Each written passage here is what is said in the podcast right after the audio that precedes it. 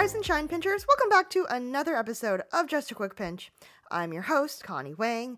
Alrighty, you guys, Masha is back for her basically monthly episode now. Uh, Masha is my nervous system coach. You guys love her. I love her. We all love her. She always has some awesome insight. Check out all of her other episodes with us if you haven't already. But today's episode is all about the growing pains that happen along our way when we pursue our goals because we all say we all say you know you got to seek discomfort. You got to find and lean into your discomfort. Your dreams happen outside of your comfort zone. But what do we do when leaving our comfort zone feels like a threat to our livelihood. It feels like a threat to our survival. This is where we have to learn how to allow our bodies to adapt to change, how to allow our bodies to become resilient to stress, and allow our bodies to basically get used to that feeling of success and to tolerate that discomfort. Um, we also learn about how to be more selective with our discomfort because we also don't want to just totally, you know, pain is gained through it and then end up in burnout either. So today's episode is all about how to get used to that feeling of discomfort that comes with success. Now, on to the main episode with Masha. Hit it, editing Connie.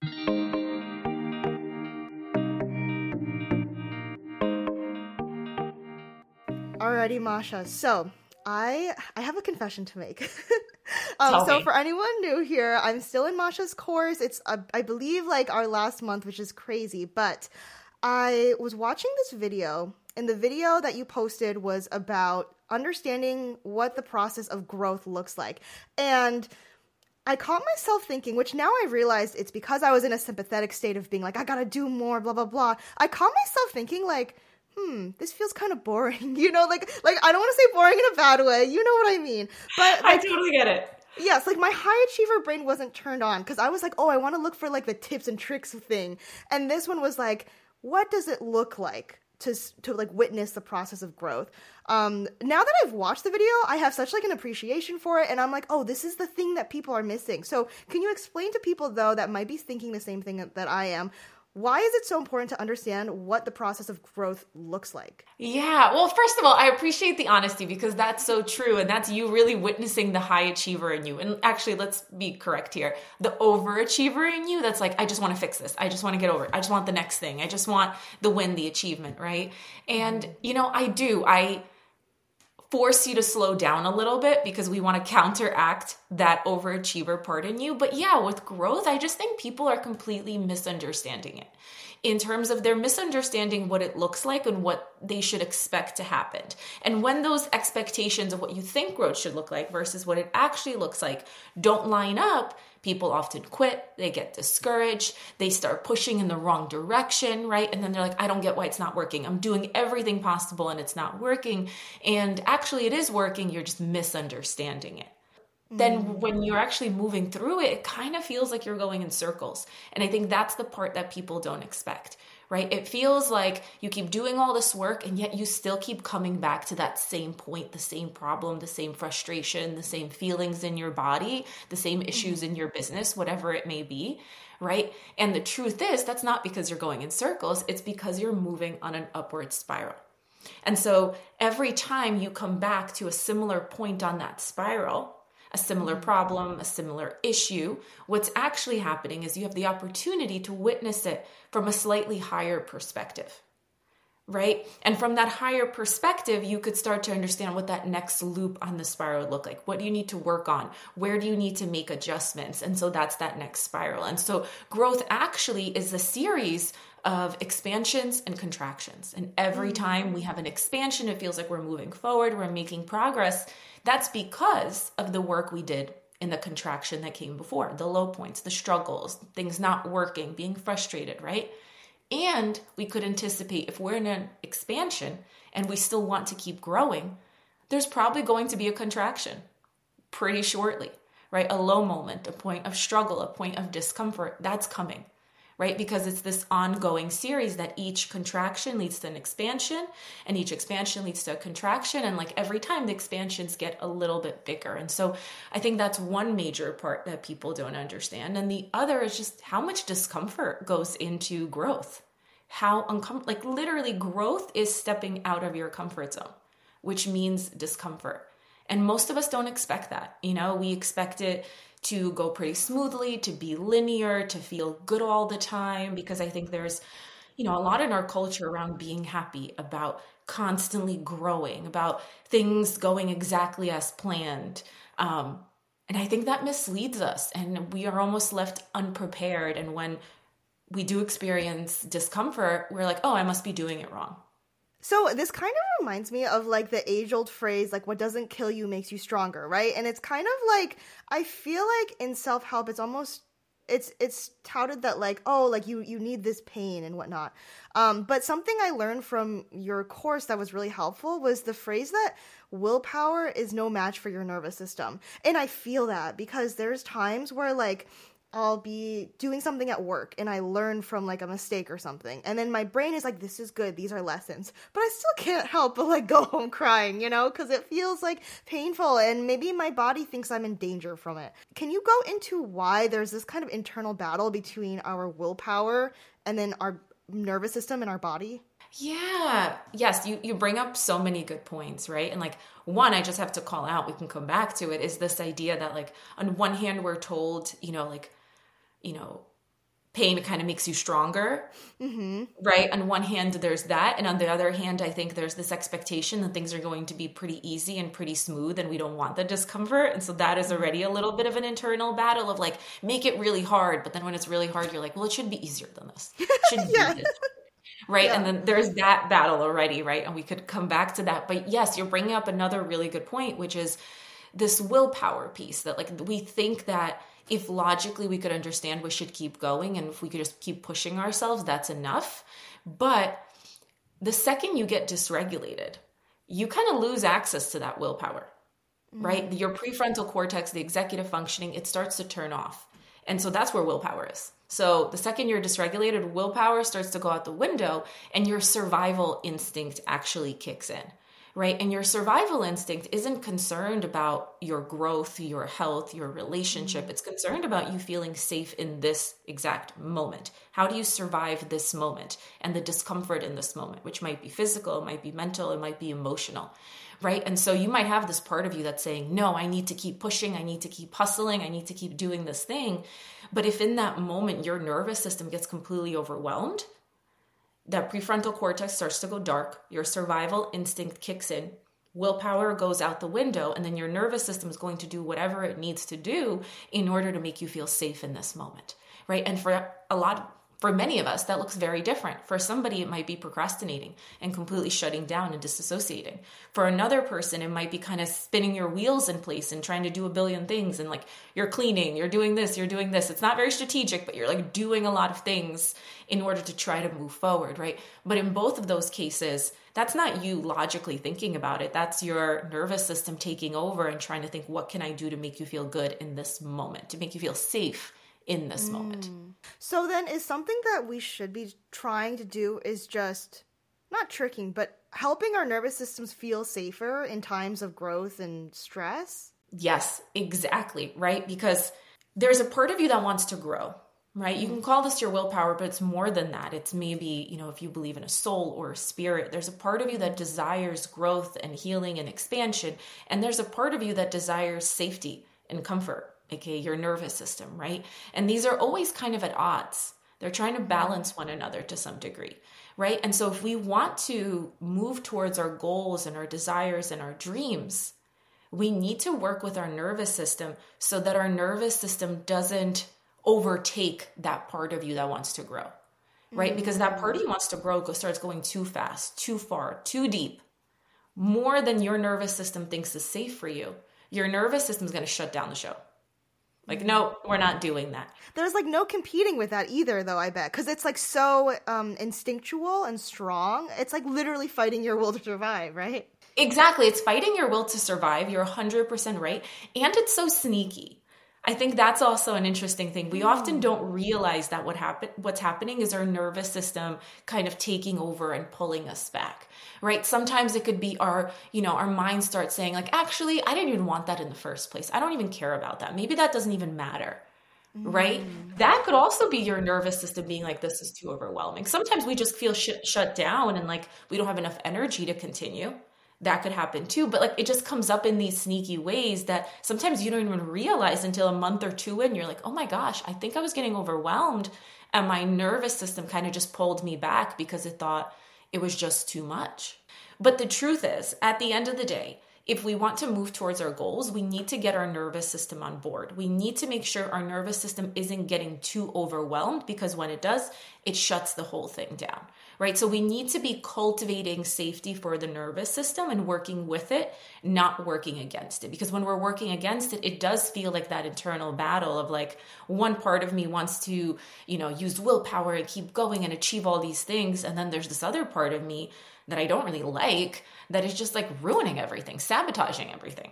I kind of feel like though in self-help books, all of the self-help podcasts, there's this whole like kind of like what we touched on before, which is like the whole like pain is gain kind of thing. So like when you think about how we just discussed how the goal, right, is to make your nervous system feel safe with this discomfort though, it seems like kind of wrong and this is kind of what we discussed in our course to then be like well discomfort is the answer then to just blanket statement like everything i'm learning is that it shouldn't be a blanket statement exactly. Yes you're you're spot on that it's definitely not a blanket statement and it's it's very nuanced and it's almost like a balance right? Because i mm-hmm. started out this conversation saying that growth is discomfort and you need to get used to that. You need to get okay with the fact that you're going to keep being very uncomfortable if you're if you want to keep growing right? So that's one that's one component of it. But the other component of it is if you push too hard if you take on mm-hmm. too much discomfort if you start doing too much too quickly more than your nervous system feels is safe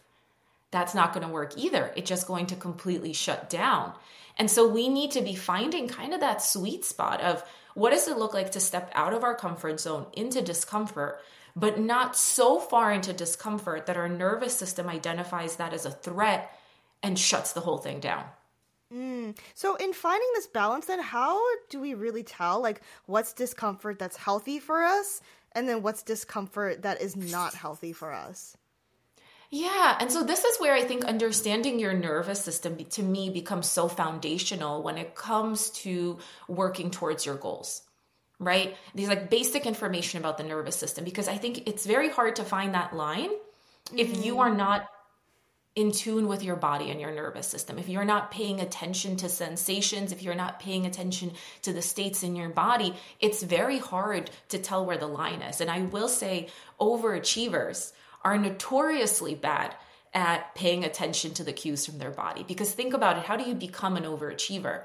by completely ignoring your body, ignoring hunger cues, ignoring, you know, oh. the, ah. the cue for rest, ignoring the fact that you haven't drank water in four hours, right? Like, how do you become successful in these fields if you're not that way, if you're not constantly ignoring your body?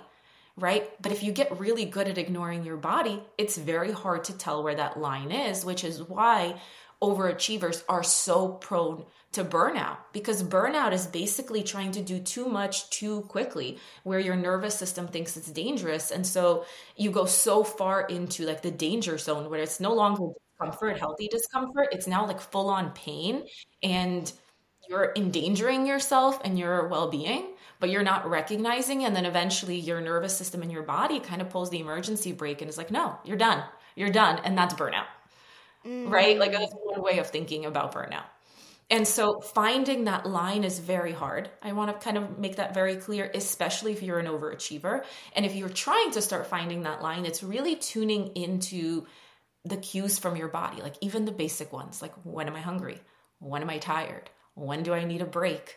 Right? When do I need to go to bed? If you're if you can't even notice those, understanding where the line between discomfort that is healthy and helping you grow is and where like the danger zone is is going to be mm-hmm. very very difficult right and so you know one of the things i teach and you probably remember is the stress curve which is kind of like an upside down u right and what it shows is on the x-axis on the bottom it shows stress and on the y axis it shows performance and what this upside down u shows is that at first as stress goes up, our performance goes up, right? And that's actually that makes a lot of sense because as human beings we need a little bit of stress. All stress is not bad. Stress is good. Stress is needed. But it's how much stress. Mm. right? And then there does come this point where it's like somewhere in like medium amount of stress, you reach this peak performance, right? Where this is where you've stepped out of your comfort zone. Your nervous system is a little bit activated, but this is where you feel that state of flow, concentration, tunnel vision, right? You're like, I got this, and you have, you're so energized, right? But then after that, it starts dropping as the stress keeps increasing, going from medium to like medium, high, high.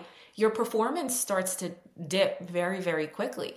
And most people are not aware of that. And again, overachievers, they're like, oh, I felt so great. Let me just keep working more. And the more they work, the worse their performance gets.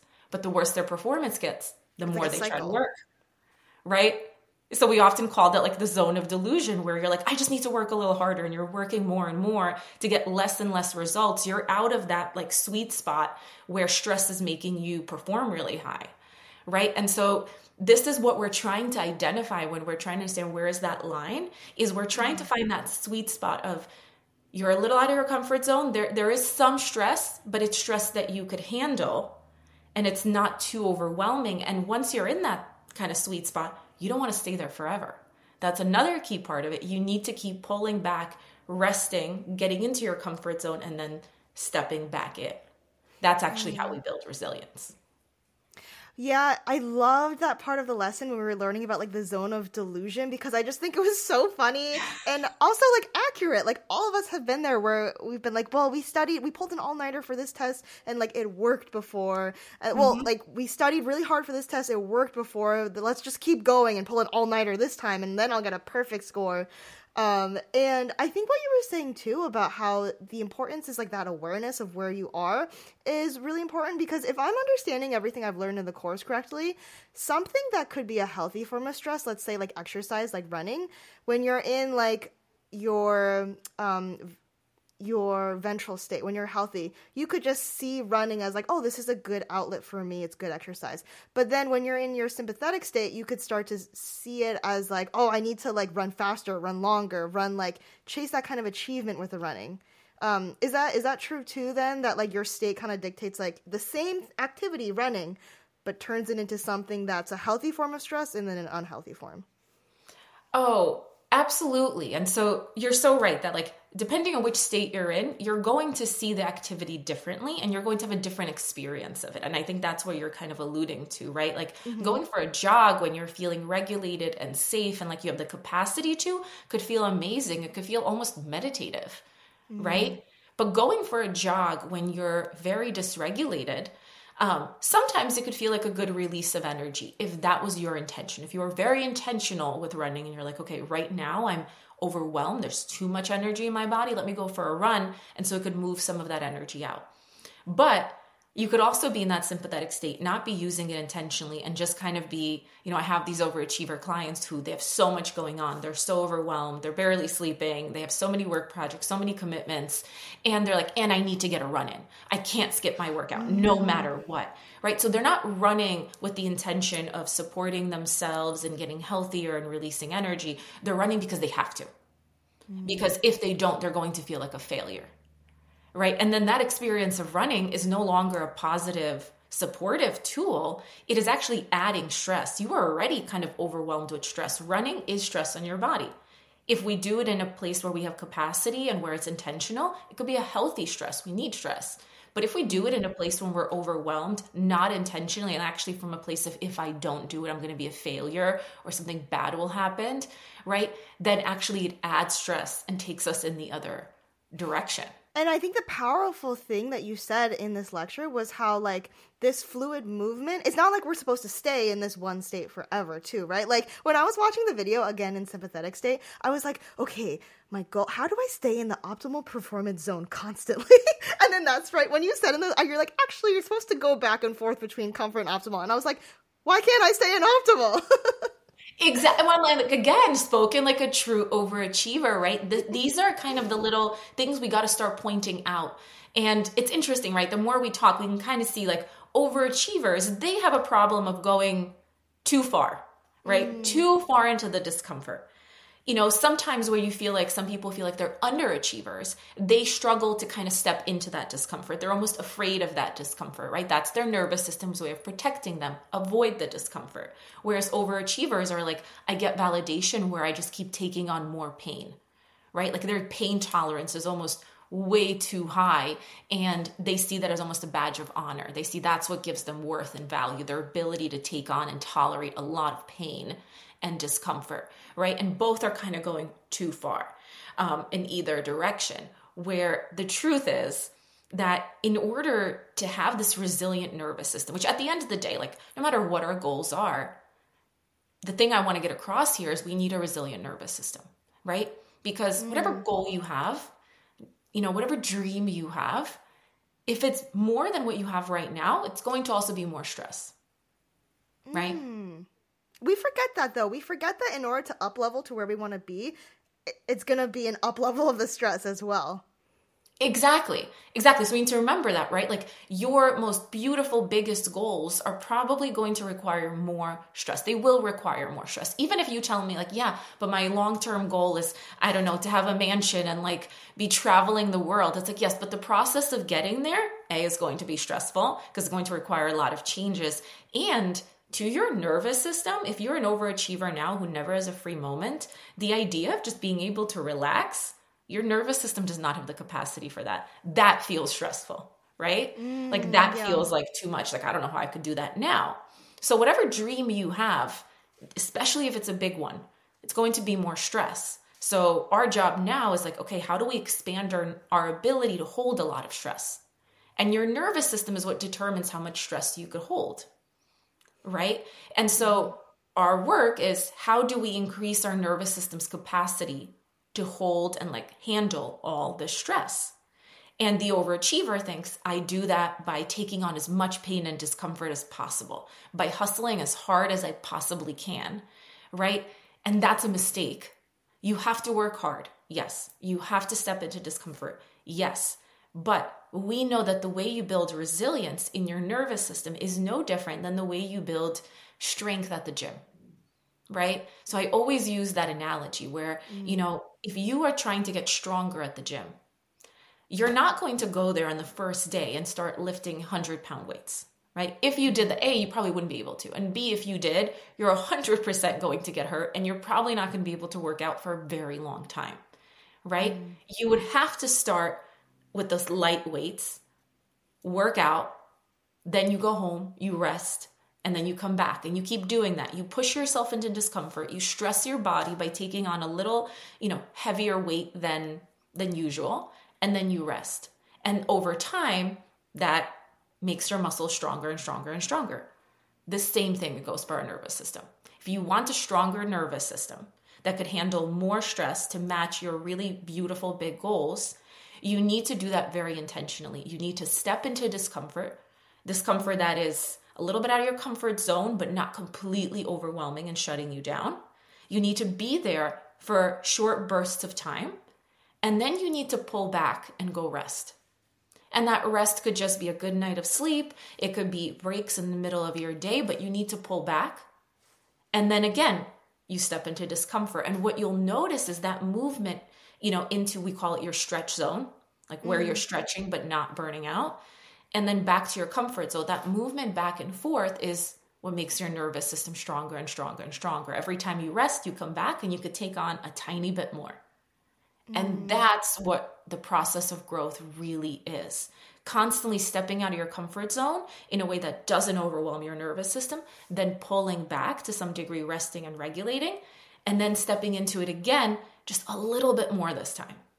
And over time, that creates really big results and a nervous system that could hold those big dreams. To, to kind of like summarize for anyone, and I'm and I'm gonna include like a visual because I think that visual is really powerful too.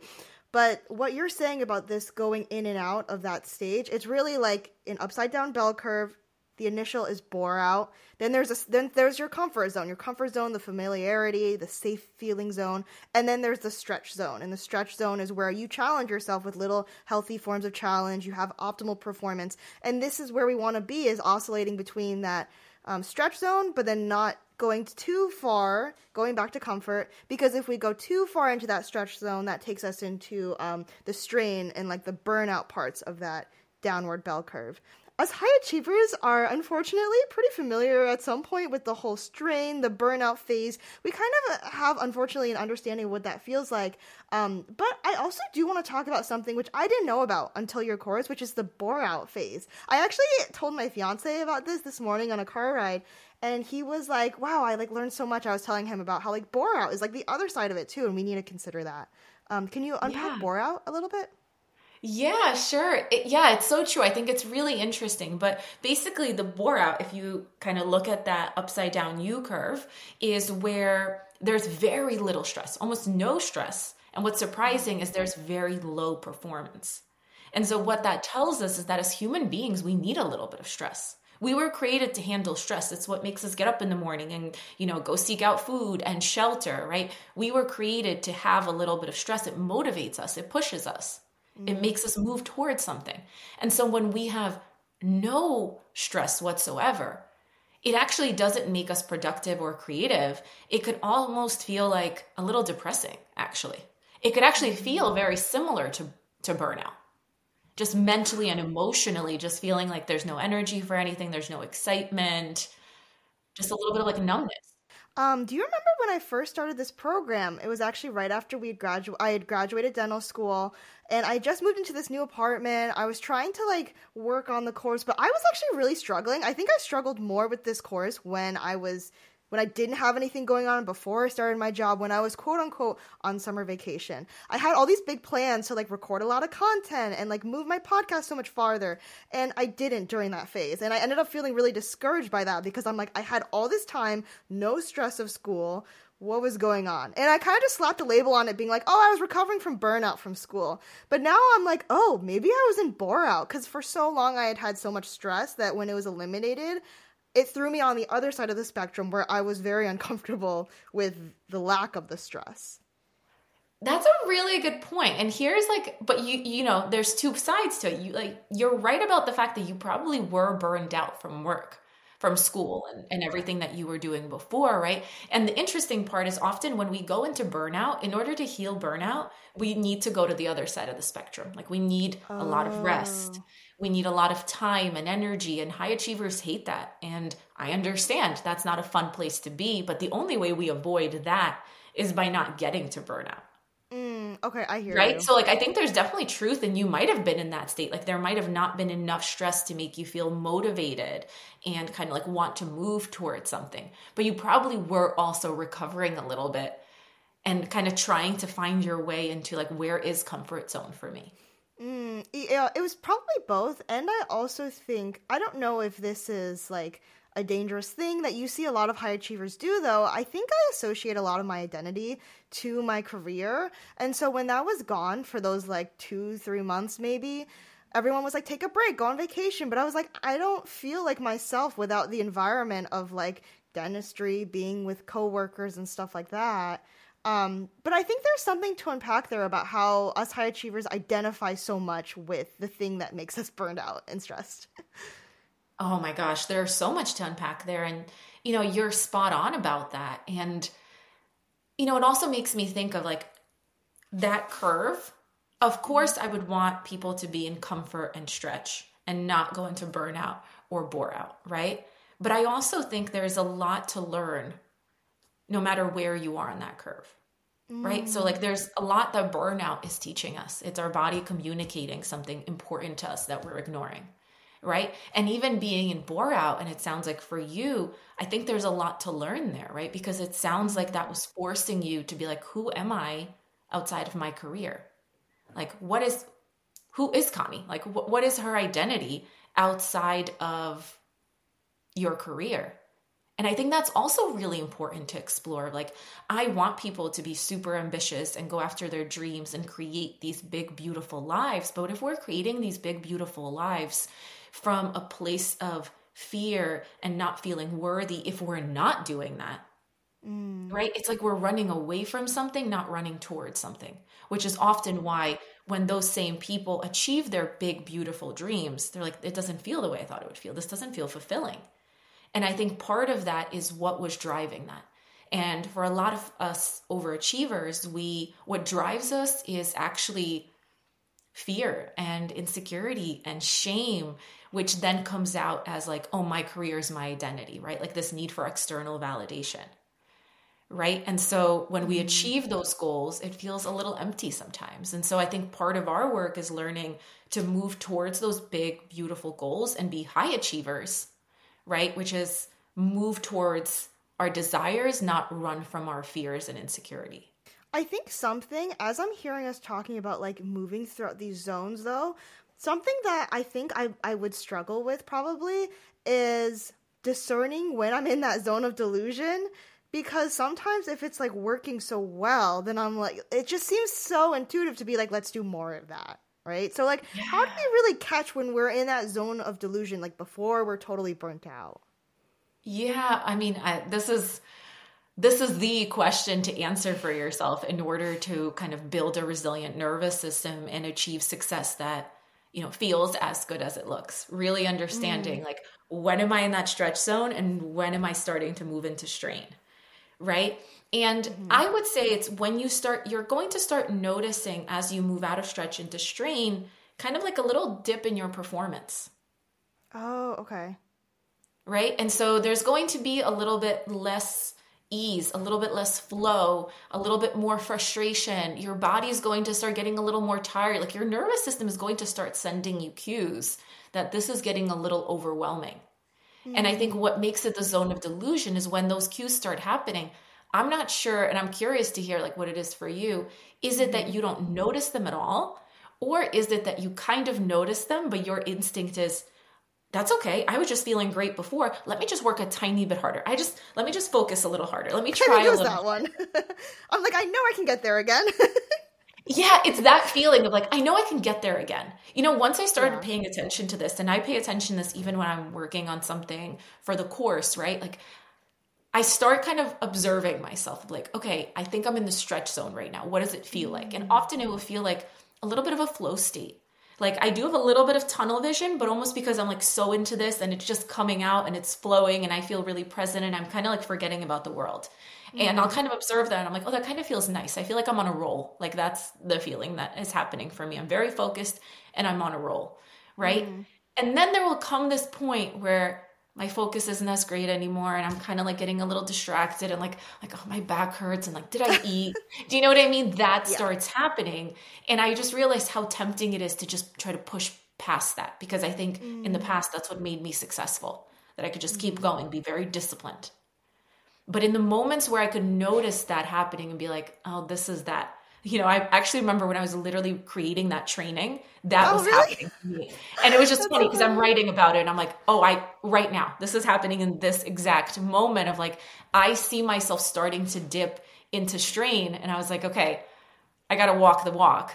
And so I stopped, even though I was on a roll and I'd gotten more work done in probably like two hours than I had in a few days. And I was very excited about that. Right. Yeah. But I forced myself to stop, which was very uncomfortable Mm-hmm. and be like, okay, let's just go for a walk. Let's do something to regulate. And I remember it was a nice day and I went for a walk and I was like, I really, I could tell once I got outside, I'm like, I needed this. Like my brain was starting to wander. My executive functioning, it was there, but it was starting to like not work as well. You know, the creative thinking, the decision making, the big picture that I that felt so clear to me when I was in that zone, it started to get very fuzzy. And so I took that break, you know, and it was probably like 30 minutes and then I came back to it, and it was so much easier for me to get back into that stretch zone, into that state mm. of flow. Mm. And I know, had I just not taken those 30 minutes, 30, 40 minutes later, I would have felt really exhausted, really drained. And I know myself that by the time I got to that, where I'm like, so I wouldn't be able to continue working for the rest of the day, probably. Right. I'd probably just crash on the couch or something and I'd go into dorsal. And then that would be really hard to pull out of for me. Could we actually touch a bit on this? I don't know if we discussed it in the course. I still have a couple um, modules left, but it seems like there's a lot of emphasis on this flow state. Um, and I think like we've all maybe at some point experienced something where we're in the zone, we're in the flow. Why is it so important for humans to be in this flow state? What it what is it about the flow state that's so like soothing to our nervous systems or so good for us? Yeah, you know, I don't know if I would say it's good for us. I think it is because, like, you know, we have access to creativity and we feel like we can kind of be at our fullest in that moment. But I think what's mm. really happening is there is there's this intense focus and presence. It's kind of like taking the best of both worlds in the sense of, you know, the ventral state, which is when you feel safe and regulated and connected, you know, I imagine like having one foot in that state and one foot in that sympathetic state where, you know, we have a little more energy. We're very productive in that state. We could be very focused, right? Like long term being in that, not great. Anxiety, not great. But we've all felt that sympathetic fight or flight energy and been like, ooh, this kind of feels like energizing. Like yeah. I kind of like this, right? And so I imagine that flow state is like one foot in each. You're still, you know, in that ventral state where you still feel relatively connected to yourself mm-hmm. and grounded, but you also have a little bit of that sympathetic energy, which is kind of giving you this like focus and intensity. Mm. Right? It's that right amount of stress that's really motivating you and pushing you towards your goals. And I think that feels really good. And in that state, we could often connect to, you know, our purpose or what gives, you know, us meaning or what motivates us. And I think in many ways, that's when we feel the most ourselves. You know, as you're talking about this, I'm thinking now it always comes back to this. It always comes back to the state because as you were talking, I was like, oh, so maybe we shouldn't be chasing flow state. Just now, I was like, oh, let's chase more flow. But then I was like, maybe we shouldn't be chasing the flow state. We should be chasing being in the, well, not chasing, but we should honor being in the ventral state that allows us to feel that flow. Because when you're not in ventral, you, you can't really fully feel that flow, right?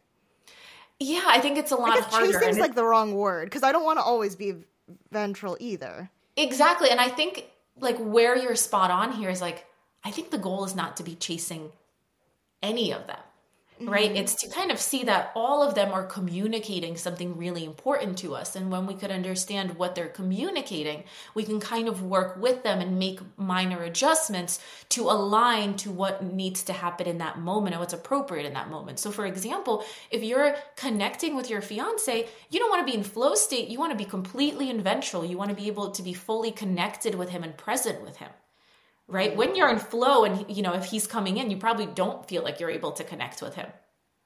Right? You lose sense of, you know, time and space a little bit when you're in that flow state. And so it's it's more about using our states to create to align with what we want to do and what we want to experience in those moments. And I think this idea that we should change chase flow states just speaks to our culture's obsession with productivity, like almost seeing ourselves as means of how do we make ourselves more efficient. You know a machine is valued based on how efficient it is how much it produces per minute right? And i think often we do that to ourselves. We see like we're only valuable if we're at max productivity max efficiency. But the truth is we're not machines. We're not just here to produce and to achieve. We're here to also be and connect and express which is not necessarily what happens in flow state. Yeah, I'm realizing this is probably me showing up in sympathetic state a little because sympathetic me wants to chase something. I want a goalpost. I want to like something to work towards. But as you're talking, I'm like, oh, the value is in like witnessing and understanding what state I am in, like, like seeing for what it is because it's okay like we said to be in dorsal it's okay to be in sympathetic it's kind of like but like what is this telling me you know like and using that as the valuable part instead of being like how do i get out of this like i shouldn't be here Exactly. It's like, what is it telling me needs to be the first and most important part? And then once we get really good at understanding what's it telling me, we could also think about, well, what do I want to be doing? What feels most aligned for me right now? And how do I work with my state to help me do the thing I want to do? Right. So maybe you have a really tough week at work and you really need to be focused and you need to be in that flow state. You need to be, you know, creating or teaching. You need to maybe be creative, right? And so if you could pay attention, understand what state am I in, and then you could work with that of like, okay, what adjustments can I make to put me into a state that would be supportive of this? That would give me energy to maybe move through a tough week where I, I do have to hustle because that happens sometimes, right? versus there might be weeks where you're like i just want to connect and be present i want to be fully there maybe it's your honeymoon maybe it's you know time with friends or holidays right and so mm-hmm. again what state am I in? What's actually happening for me? What's my body trying to communicate to me? And how do I support my nervous system to help me be really present, really engaged, really connected, maybe really relaxed, whatever that may be? There's one more point that I want to touch on, and we briefly discussed this in like the the healthy stress aspect. And this is actually breath work because in your module we were talking about witnessing what the process of growth looks like. We talked about how breath work can be something that's like a healthy form of controlled stress because you control it. Wait, actually, could we go into one more thing that this also reminds me of, which is stress versus a stressor? Because those are also different, and I didn't realize until the course. Yeah. Oh my gosh. Yes. You're bringing up two great points. So, yes, I find it really helpful to understand the distinction between stress and stressors because people use them interchangeably and they're not, right? And until we could understand the difference, we can't really work with stress. So, a, a stressor is something external that feels threatening to your nervous system. It could be a situation, it could be a person, it could be an environment, but it's something that's signaling danger to your nervous system. It might be a tiger, it might be a work email, it might be a situation with your partner, right? That's the stressor. That is the thing that is creating some kind of reaction in your body, right? Which is the stress. The stress is the physiological response of your body to the stressor. It's your body being like, oh, we recognize that something outside of us is unsafe. So we're going to mobilize to give you the best chances of surviving the stressor, right? Because our bodies are relatively primitive. When they think stressor, they think tiger, they think mm. danger to, to our physical safety, right? And so when our body picks up on a stressor, it thinks, oh, shoot, she needs to keep herself safe. So we're going to mobilize, right? And so every system in our body mobilizes to help us deal with the threat. And so when we feel stressed, when we feel anxiety, that sympathetic energy that you and I, you and I have spoken about, that's mobilizing energy. That's your body being like, oh shoot, she might need to run, she might need to fight. So your vision changes, your saliva changes, your blood flow, your heart rate, your digestion, your immune system, everything mobilizes to increase your chances of dealing with this perceived threat, the stressor. Again, your body thinks it's a tiger, but it might be a work email. But your body's not mobilizing any differently to the work email than it would to the tiger because it can't really tell the difference. So you're still, you know, there's still a lot of blood flow to your muscles. So your shoulders kind of like go up to your ears and your heart rate speeds up. These are all things that would help you get away from the tiger. They're not really helping you deal with this work email. Mm-hmm. Right? So that's the distinction. The stressor is the external thing that it feels threatening to you. And the stress is the body's response. It's the physiological response to help you deal with the stressor. Mm, so to give my audience some context, I think a good example would be actually like something that I experienced this past week. Um, like right before we did our hot seat, and like this is kind of part of what I was unpacking. Was um, so this is an example of like stress versus stressor. So one day at work this week, I had a patient come in. It was already like the second time that they were coming in for this type of appointment because the first time the procedure didn't work out. So this is the second time. So I think I was already a little bit stressed. Um, but for whatever reason, you know, it didn't work out again. And I think that's the stressor because in a lot of times these things happen in dentistry where it's stuff that we can't fully control, like patient bleeding everywhere, no matter how much we try, um, crown not fitting right, things like that. Um, so that was the stressor, was the thing that like I couldn't really control. It was gonna happen to me after a certain amount of time. But the stress, like my body, I feel like I went straight to dorsal. Cause like before the appointment was like going great. I feel like if anything, I was like my authentic self. We were laughing, having a great time. The second I like put it in and I was like, this isn't fitting, then I just felt like almost like my stomach drop. And then that was one day where I just remember driving home in silence. And I feel like a lot of new grad dentists have this experience where you had a bad day, you just drive home in silence, and you just think like, like couldn't be worse. Like, am I meant to be here? Am I like good enough? Like, were they better off with someone else? These were some of the things that I unpacked with you during our hot seat. Um, but I think that it's important for people to know that that's kind of what it looks like because we're not saying get it right every time because that's not possible, but we're saying like that's what it may look like when your stressor is allowing your body to feel that stress, correct? Yes, exactly. Like I think that was a great distinction of like that situation was the stressor and then your body responded in a way that maybe you know you didn't like right? A lot of times people are like oh mm-hmm. why am i shutting down? Or why am i feeling so anxious? Right? But what's happening is your body is trying to mobilize to deal with the threat right? And we go sympathetic when we're trying to take action like i'm going to do more. That's when we feel that anxiety like you know your body wants to run or fight something.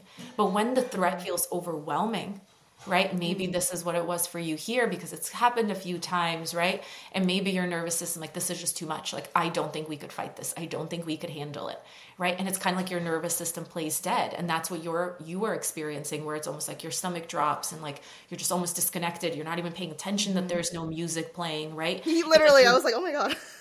Yeah, it's like that disassociating. And that's your nervous system basically being like, that's your nervous system preparing to die in a way. And so it's like it's better to like almost disassociate and disconnect so we feel less pain right? It's trying to protect you from the pain you would otherwise feel maybe about the situation or about yourself or whatever insecurities you know a situation like that could absolutely bring up making you know mistakes or having difficult days especially when we're like you know in those early kind of years of our career mm. What you're saying is absolutely correct too about how it's like the nervous system wanting to die. Because i remember thinking like i wish i could just like disappear and not have to That's the like watch this again. I'm like i don't want to exist anymore. Someone else can take this. I know they, they got it. They can handle it. Um, which is something that i think a lot of people need to admit more because i know people must feel that way. Um, but it's not something that we like to talk about a lot because you know you have a professional whatever to uphold. Um, but i think that the more people are honest about this feeling i think the more that we can combat it.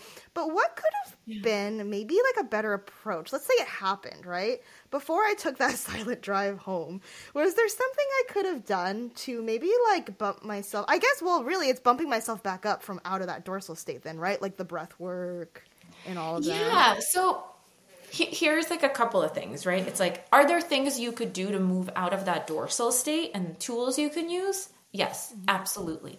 But before we jump to tools to get out of it, right? Because if we jump mm-hmm. straight to tools to get out of it, it's almost like we're saying this state is bad. This is the worst thing that could happen. Need to fix Oh, this right. Right? And so we want to make sure we're not doing that because then it's almost like we're rejecting a part of ourselves and emotions, right? And mm. our nervous system actually just working really hard to keep us safe from discomfort and pain, right? And so the first thing we want to do is almost just to acknowledge what's happening and to become aware of it. And I think like what you just said about it's so important we're more honest about this, I think is spot on to that because if we had more of these conversations and people understood how often we all feel that way, right? When our nervous system goes into that dorsal state and like, I just feel so hopeless, right? Mm-hmm. Not only will you feel all the physical, you know, sensations you experience that have the behaviors of maybe like not even listening to music or being kind of feeling kind of numb, but mm-hmm. your story, your thoughts will always follow the state. So if you're in dorsal,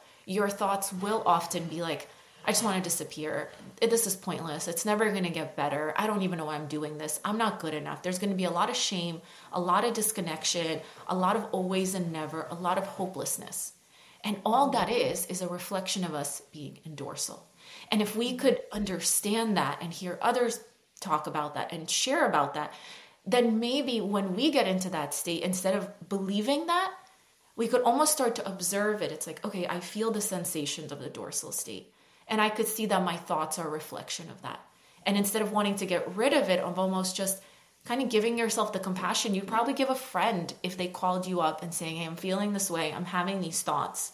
You probably wouldn't be like, oh my God, just snap out of it, like get out of it as quickly as possible. You'd be like, no, that, Yeah. you know, I get it. I felt that way. Like it's not true, but I understand. I've, I've experienced those thoughts myself from time to time when I'm having a hard day, right? And you would offer compassion and understanding to them. I believe that's actually the first step that has to happen. Right. And like mm. you and I have spoken about this of like this idea of like self love feels very fuzzy to people. Mm, like, mm-hmm. Cutesy, you know, not serious, kind of like a joke. But yeah what I'm saying here, right? Like I, I completely get it. I used to think that myself. But this compassion that I'm inviting you to take in that moment, it's kind of also a sneaky way of then getting very curious, right? So if you kind of turn to yourself with curiosity and start giving yourself compassion, instead of being completely like in that state and overtaken by that state, you're observing the state. So you're almost like distancing yourself. You're like, oh, I see these sensations, I see these thoughts.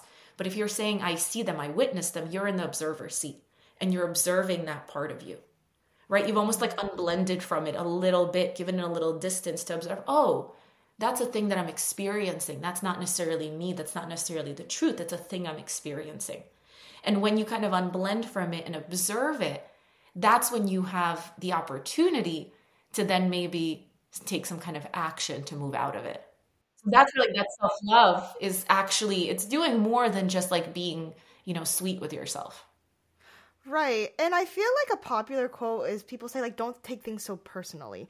I think in the wrong context that can be like wrong, but this is almost a variation of that, a healthier variation of that in that like don't take it so personally as in like like when I was in that dorsal state, I, I took it very personally. A mistake, or not even a mistake, an outcome that happens to dentists everywhere, every day, it, that is something that we cannot control. This outcome in that moment, I took so personally because I was like, oh, it must be because I'm new. It must be because I was their doctor. Someone else should have been their doctor. Um, yeah. Whereas I think like if I could have observed that and like recognized it, I could have heard I don't know, just recognize like, okay, that's not really true. If a friend told me that, I would definitely tell them that's not true. Exactly. And you said that really well of it makes it a little less personal because it makes mm-hmm. it it's not you, it's your nervous system. Right? And I think that is a really helpful concept, which is why I like looking at this work through the lens of the nervous system. It's not that you're a bad dentist, it's that your mm-hmm. nervous system is dysregulated. And that does allow you to kind of separate yourself from it and observe it and not take it so personally. It's not you, it's just this is a reflection of your nervous system state. And I think that is really helpful because then it allows us to practice mindfulness, mm. right? And that mindfulness then allows us to take action to move forward. Mindfulness is really, really powerful. Like, I don't call it mindfulness in my course, where I do in a mm-hmm. few places, but that's really what it is. This is a way of practicing mindfulness. Everything actually, you're totally right because it's not something that's like fully has its own thing, but mindfulness I think is like pervasive like all around all of our lessons because what we talked about today was like like identifying understanding what states we're in um like recognizing when we're a certain way versus when we're another I, there's another part of mindfulness that I actually we briefly talked about too, which is breath work. I feel like breath work is such a good way to like center ourselves from the breath work that we do in the beginnings of your courses. Um, could you just to finish this off go into what kinds of things we can learn from like our breathing patterns in day to day because that's another form of like mindfulness is like being aware of like huh my breathing pattern is like this oh 100% that's such a great point and so, yeah, when we start observing our breath, we could often tell a lot about our emotional state and our nervous system state, right? So, you could pay attention to is your breath fast or slow?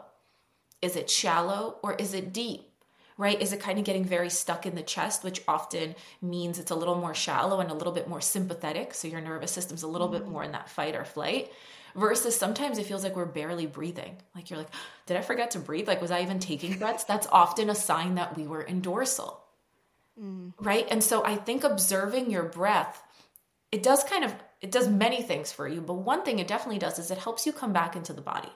Right. When we're dysregulated, we go into our heads because our body doesn't feel safe. But our body has so much information that we're missing, right? Again, going back to what we were saying about being overachievers. And so when we start finding our breath, we just start paying attention to basic sensations in our body, which is really, really important for everything we've spoken about today. Right. So even just that is incredibly beneficial of like, what are sensations I'm feeling in this moment? Is my breath really fast and shallow? Is it slow? Is it, you know, nice and rhythmic? Right? Paying attention to that gives us a lot of cues about our nervous system and about our emotions. And often just paying attention to our body can give us an idea of like, oh, I didn't even notice. I think I actually feel really sad. But I was so like in my head trying to figure out and analyze and ruminate that I didn't even realize like, oh, there's there's like this feeling in my chest. But finding our breath could be the way back into our bodies. Does that make sense? I think that's that's the most one of the most powerful things I learned from your course. I know I say that about everything, but it's the fact that breathing feels like one thing that is both a source of information but also a tool. So like that's kind of like how we learn from our breathing. But could you actually go into now maybe like a breathing exercise? I know we discussed like coherent breathing. Um, could we discuss a breathing exercise that we can use as a tool? Yes, absolutely. And I know before I just realized you asked me a question about kind of like using breath as a stressor. And so we could definitely Oh, yes, that too. well. Right? And mm-hmm. so maybe this is a good place to explain that our breath is very powerful in that it's a lever, right? Into our autonomic nervous system. What I mean by that is you don't have to think about breathing, you breathe unconsciously, but you could also change your breath consciously right? And you can't do that for any other part of your autonomic nervous system. You can't just like change your heart rate. You can't just change your immune system, right? You don't have control over it, but you do have control over your breath. So when we start changing our breath, it's like a lever into our nervous system. And we can use this lever in different ways, right? So one of the ways that we can use it is to help our nervous system regulate right? And kind of bring our nervous system out of that sympathetic state to a more calm and grounded state. And that's what most breath work is about right and we could totally talk about like a couple of practices that could help people start doing that right now. They could start practicing them immediately right? And there's breathwork practices that instead of bringing you into a more calm regulated state they actually take you into a heightened elevated state. They actually activate your sympathetic nervous system right instead of your parasympathetic. And you might think like why would we want to do that? Isn't that the exact opposite of what we want. We don't want to be stressed and overwhelmed but this is where the idea of controlled stress comes in, right? When there's a lot of stress coming in that's not in our control, that could start to feel very, very overwhelming. And that could start to create all those issues that we talked about, like burnout. But if we use stress intentionally, if we choose the stress that we're bringing in, we can use that stress in the same way we use weights at the gym, right? Weights at the gym are stress you choose to lift them a little get a little uncomfortable in order to become stronger. We can use the breath in exactly the same way. We can use the breath to activate our sympathetic nervous system to put us into a more stressful state and then kind of practice coming back down. And so what that's doing is making our nervous system more resilient right? And giving us a little bit more control over our nervous system. If you think about something like cold plunges which is like really big right now, mm-hmm. right? It's the yeah. same thing. It's controlled stress. You are actively putting yourself into a sympathetic state and learning to get calm in that state. And that is actually making your nervous system a lot stronger. And that's a little way that we can go from that stretch zone back and forth to the comfort zone, right? Exactly. So when you like get in a cold plunge, you are very much going into a stretch. Right? But if you can use your breath when you're in that cold plunge to regulate yourself back into parasympathetic, you're actually teaching your nervous system to be able to handle stress more calmly. Mm-hmm. Right. What is something that someone can do then? Are there like YouTube videos you recommend or like good ways to kind of do this, implement this at home? The kind of the stress, the taking on intention yeah. stress like I'm pretty sure I I think I've tried in the past like the Wim Hoffman. Yes, that that I love that one. Um, I think the. Wim Hof one is great. So it, you are basically doing 30 to 40 deep breaths, and then you're holding your breath on empty and then on full, and you do a few rounds of that. That's a really great practice. That's exactly what he teaches you. It's why he also incorporates a lot of like cold plunges into his work. So I highly recommend that one.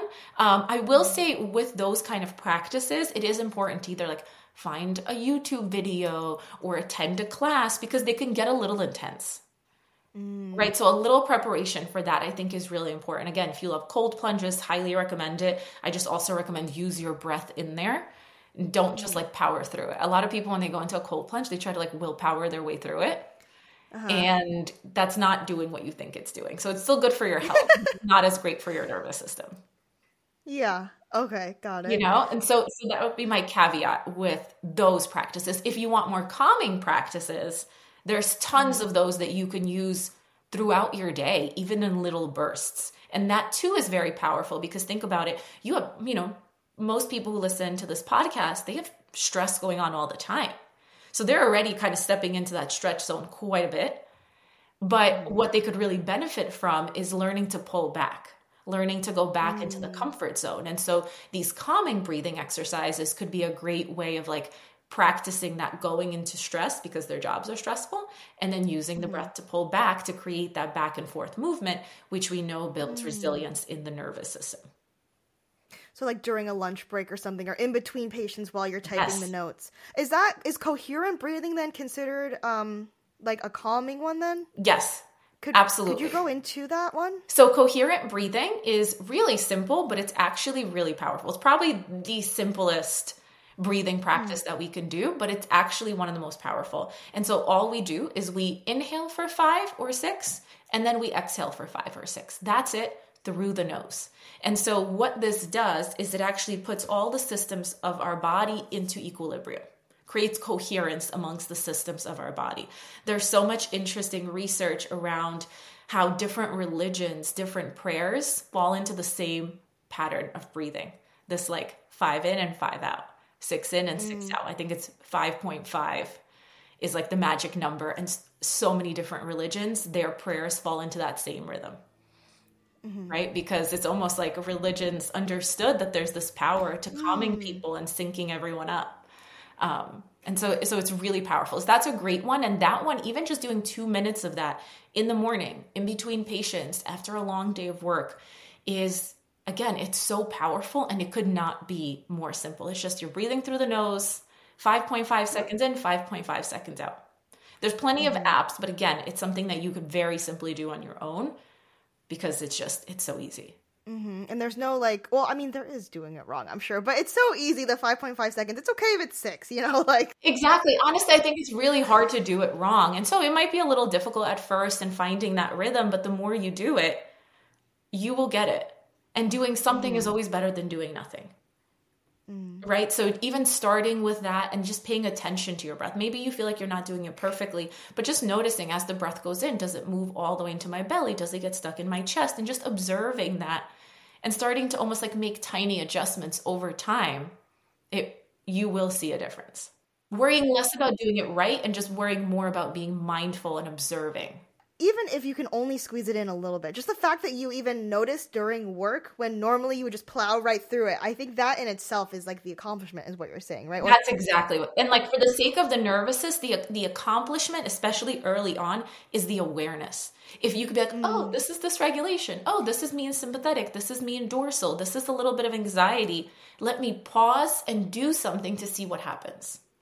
And that pause might be just take a deep breath. It might be the coherence breathing. It might just be observing it for a moment or stepping outside or placing your hand on your chest and just like acknowledgement of like, okay, yeah, it's not me, it's my nervous system. Like those pauses is what actually makes the difference because you're starting to make the unconscious conscious, which is where you start taking control back this is like a total for full circle back to what we were beginning in the beginning talking about about how I was like, wait, this is like not this is just a where's the tips and tricks? This is just observing. And now I'm like, oh, this is all full circle because the power is in observing and awareness.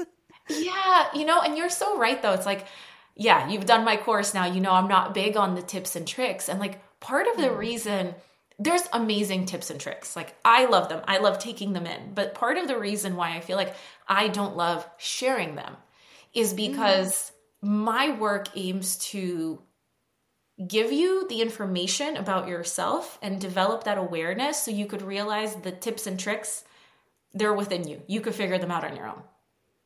Mm-hmm. Well, I think that's also what makes your course different because a lot of what I find myself saying is this is why nothing's worked before. This is the missing piece. And that's because people are like the buzzwords and the things that get the clicks and the views are probably the, the tips, tricks, the actionable items. But what they're forgetting is the whole awareness stage. It's the whole learning about ourselves stage, the whole getting curious about ourselves stage. It, that's exactly it. And it's like those tips and tricks are great. But if we're using those tips and tricks as band aids, then I don't mm. care if it's meditation, I don't care if it's breath work, I don't care if it's cold plunges.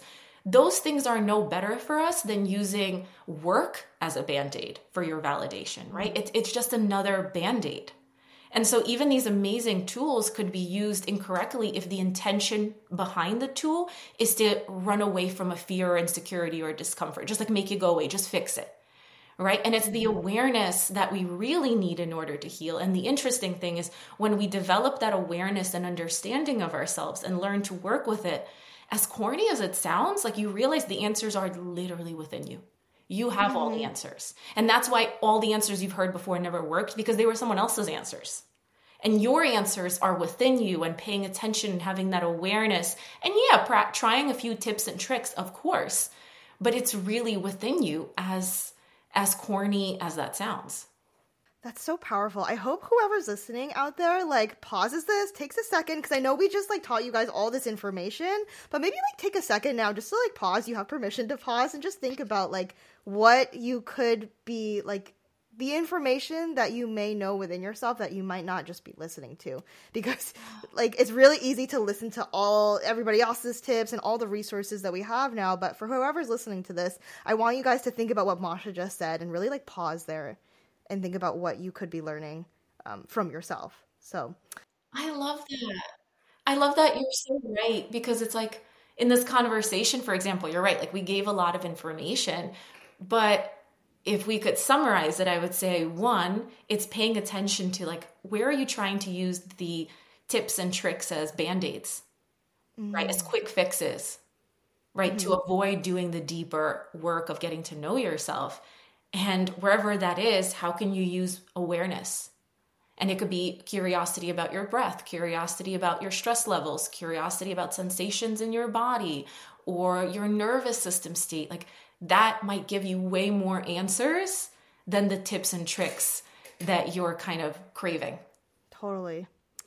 Well, okay, as per usual, our hour totally flew by, Masha. I don't know how this happened, but for anyone that this may be the first episode they're listening to, um, you guys have to go. This is episode like four with Masha, I'm pretty sure. So if you liked what you heard, like go check out the other ones that we already have. But Masha, leave with everyone where they can find you again.